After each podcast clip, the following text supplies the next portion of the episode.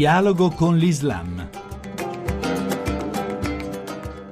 Bentornati all'ascolto di Dialogo con l'Islam da Riccardo Cristiano. Il dialogo non è certamente un fatto soltanto per accademici o per professionisti, riguarda il vivere insieme all'interno di una società complessa e questa è la considerazione dalla quale sono partiti anni fa i gesuiti del Jesuit Refugee Service, il servizio dei gesuiti per i rifugiati, che hanno adottato importanti iniziative, soprattutto mirate al mondo scolastico. Ce ne parla Chiara Peri Sieri del centro Astalli. Come centro Astalli noi ci siamo sentiti molto interpellati, eh, specialmente dopo l'11 settembre del 2001, dal fatto che riscontravamo che i rifugiati che noi quotidianamente accompagniamo, che erano allora e sono tuttora in maggioranza di religione musulmana, subivano delle pesanti anche discriminazioni, incontravano molte diffidenze e resistenze nella società italiana. Quindi nell'ambito del lavoro della Fondazione, che è di lavorare sulla consapevolezza degli italiani per la costruzione di una società più aperta, abbiamo pensato che questo potesse essere un campo di impegno e il nostro impegno è sempre caratterizzato da essere legato direttamente alla nostra esperienza. Quindi il contributo che abbiamo pensato di poter dare al mondo della scuola era di farci facilitatori di quegli incontri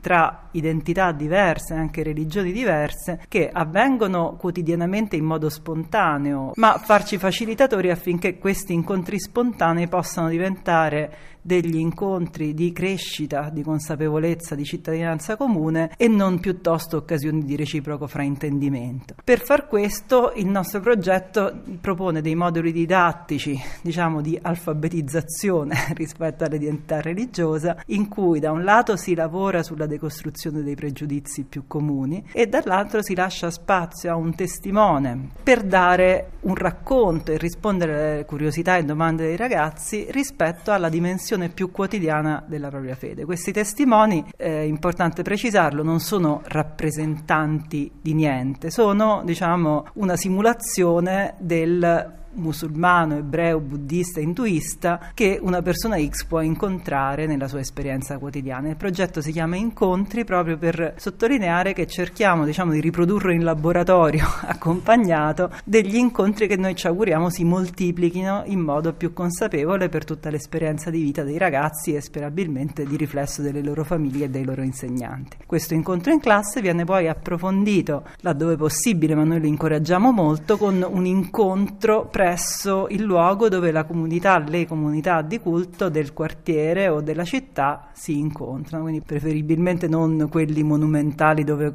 eh, magari i ragazzi hanno occasione di andare nell'ambito delle più classiche visite culturali, ma la moschea di quartiere, il tempio indù di quartiere, in modo che più che una visita architettonica sia proprio un altro incontro, un incontro questa volta di gruppo con la comunità anche per rendersi conto del ruolo e di cosa effettivamente accade al di là di quello quelle porte dove spesso uno passa davanti e magari guarda con un po' di diffidenza. Arrivare a coinvolgere fino a 7-8 mila studenti non è poco. Dal mondo scolastico avete maggiori richieste o avete l'impressione che ci sia un calo? No, io direi che il, c'è stata una crescita nettissima negli ultimi anni di richieste da parte delle scuole, scuole medie, scuole superiori, eh, proprio perché gli insegnanti sentono la questione dell'identità e anche dell'identità religiosa e della composizione posizione del gruppo della classe come un'urgenza quotidiana e a volte eh, non solo gli insegnanti di religione che ci sono chiamati anche dal programma che devono svolgere, ma tutti gli insegnanti in genere eh, sentono la necessità di essere accompagnati. E ci sono sviluppi visto che c'è tanta attenzione? Sì, dunque quest'anno insieme con la Caritas di Roma abbiamo avuto finanziato un progetto che lavora proprio sul ruolo che questi luoghi di culto e di preghiera delle comunità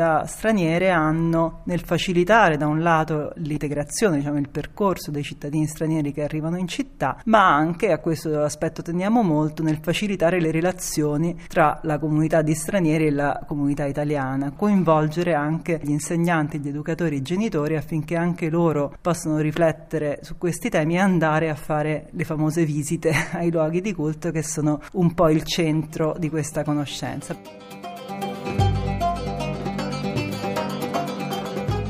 Grazie per averci seguito sin qui da Riccardo Cristiano. Chi vuole ci può trovare anche sul web all'indirizzo www.dialogoconlislam.rai.it. Appuntamento a domenica prossima.